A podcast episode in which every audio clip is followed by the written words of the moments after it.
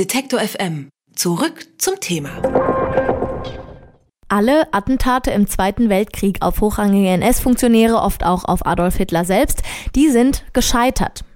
Alle bis auf einen, denn heute vor genau 77 Jahren wurde das Attentat auf Reinhard Heydrich verübt. Heydrich galt als Henker von Prag und war von Hermann Göring mit der sogenannten Endlösung der Judenfrage beauftragt. Zwei Offiziere der tschechoslowakischen Exilarmee haben den Anschlag am 27. Mai 1942 durchgeführt. Zwar gelang diese Operation, führte jedoch unter anderem zu einem Vergeltungsmassaker, auch in der kleinen Gemeinde Lidice. In Tschechien hat der Anschlag bis heute eine große Bedeutung. Die Beteiligten, die gelten als Nationalhelden. Über die Hintergründe spreche ich mit Thomas Oellermann. Er ist Historiker und lebt in der tschechischen Hauptstadt Prag. Guten Tag, Herr Oellermann. Guten Tag. Das Ziel des Anschlags war Reinhard Heydrich. Er verstarb mehrere Tage nach dem Attentat an einer Blutvergiftung. Können Sie vielleicht knapp zusammenfassen, welche Funktion er im Jahr 1942 innerhalb der Nazi-Kader hatte?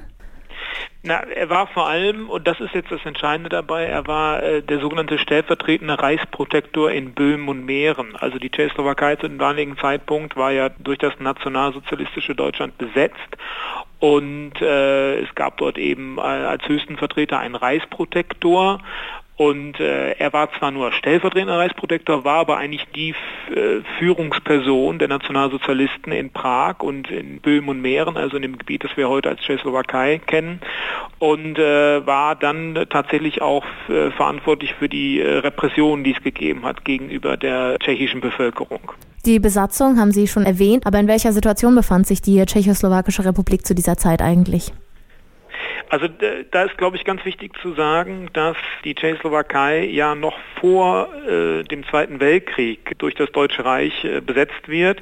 Das geschieht im Oktober 1938. Da werden die deutschsprachigen Gebiete der Tschechoslowakei, das sogenannte Sudetenland, an das Deutsche Reich angeschlossen im Zuge des sogenannten Münchner Abkommens.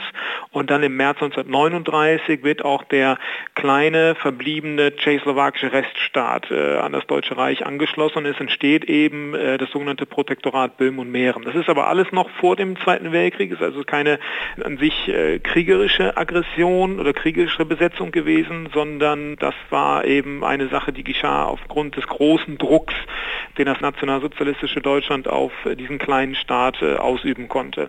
Und es gab dann eben ein Besatzungsregime in Prag. Formell gab es eine eigenständige Regierung, die allerdings nicht sonderlich viele Kompetenzen hatte, sondern es waren natürlich deutsche Stellen, die in Prag das Sagen hatten. Und es gab in Prag und in der Tschechoslowakei, also gerade in Böhmen und Mähren, gab es so ein Regime, das war so ein bisschen zweideutig. Zum einen gab es Repression gegenüber jeglichem Widerstand im Land. Auf der anderen Seite hat man aber auch versucht, das Land ein bisschen ruhig zu halten, vor allen Dingen auch gerade die Arbeitskräfte ruhig zu halten, denn dieses Gebiet, das Protektorat Böhmen und Mähren, war vor allen Dingen auch eine Rüstungskammer des Dritten Reiches. Also hier wurden die Waffen produziert, dann die eingesetzt wurden eben im Zweiten Weltkrieg. Zusätzlich gab es aber eine Untergrundbewegung, die auch Unterstützung von der Exilarmee hatte. Und hier sind auch die beiden sozusagen Ausführenden des Attentates hergekommen. Vielleicht können Sie darauf nochmal eingehen. Es gibt eben seit 1939, also ab dem Zeitpunkt, wo eben auch dieser Rest des tschechoslowakischen Staates besetzt wird durch die Deutschen, gibt es eine Exilregierung in Großbritannien, angeführt durch Edvard Beneš, dem letzten wirklich gewählten Präsidenten der Tschechoslowakei, der eben ins Exil gegangen war nach London. Und diese Exilregierung ist natürlich bemüht zu zeigen, dass sie existiert, dass der tschechoslowakische Staat existiert, dass ein tschechoslowakischer Widerstand existiert, und es gibt tschechoslowakische Auslandstruppen, die gibt es in Großbritannien, die gibt es aber später auch an anderen Stellen oder an anderen Schauplätzen des Zweiten Weltkriegs. Ja, und aus diesen Truppen rekrutieren sich dann eben die Leute, die dann mit Fallschirmen abgesprungen sind über diesem Protektorat Böhmen und Mähren. Und da hat es nicht nur diese beiden Herren gegeben, also diese beiden Agenten, Josef Gabčík und Jan Kubiš, es hat auch weitere Aktionen gegeben, bei denen Fallschirmspringer aus London kommend über dem Protektorat abgesprungen sind, um Widerstandsleistungen, Widerstandsaktionen durchzuführen. Bei Gabčík und Kubiš hat es dann aber geklappt, das Attentat. Vielleicht können Sie da mal die Schlüsselmomente schildern. Heydrich wohnte zum damaligen Zeitpunkt auf einem Anwesen nördlich von Prag.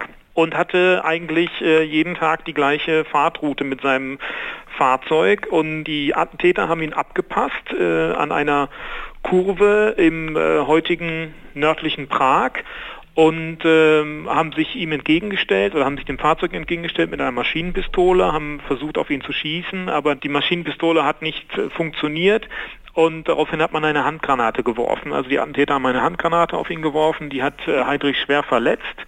Die Attentäter sind dann getürmt, geflüchtet, wurden vom Fahrer des Fahrzeugs noch ein bisschen verfolgt.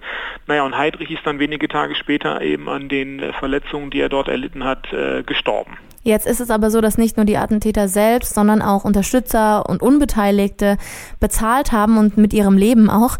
Wie bewerten Sie denn zum Beispiel im Hinblick auf das Massaker von Lidice die Operation Anthropoid?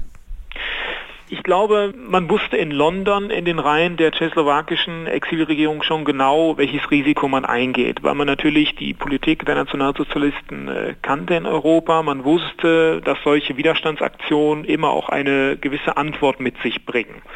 Dass die dann so umfassend sein würde, mit solchen großen Repressionen. Also Lidice wird genannt, es gibt noch eine weitere Ortschaft, Ležáky, die eigentlich dem Erdboden gleichgemacht wurden. Ich glaube, das konnte man nicht wirklich abschätzen.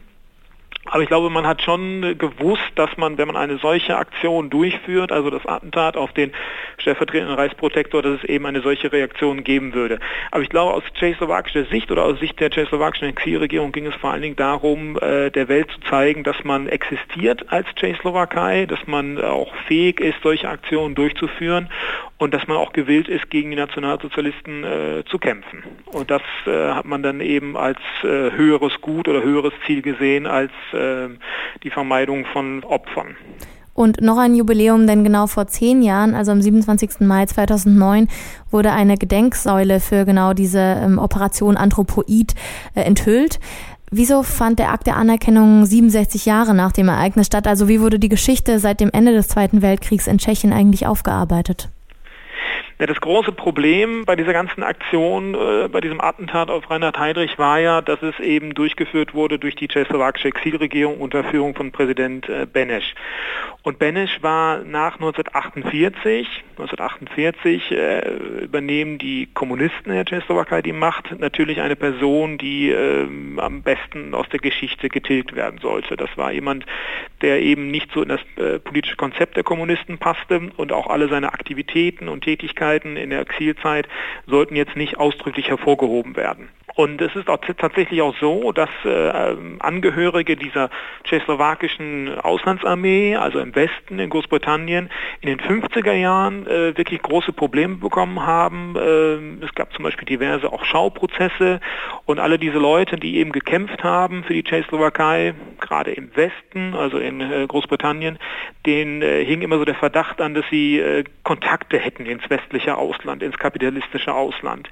Und von daher hat man versucht, diese ganzen Aktivitäten und diese ganzen Taten auch ein bisschen totzuschweigen. Und erst nach 1989 hat das Ganze eine gewisse Würdigung erfahren. Ja, und dann eben zu guter Letzt die Gedenktafel, bzw. diese Stele, die dann zu Ehren der Fallschirmspringer erbaut wurde, an dieser besagten Straßenecke, wo das Attentat durchgeführt wurde.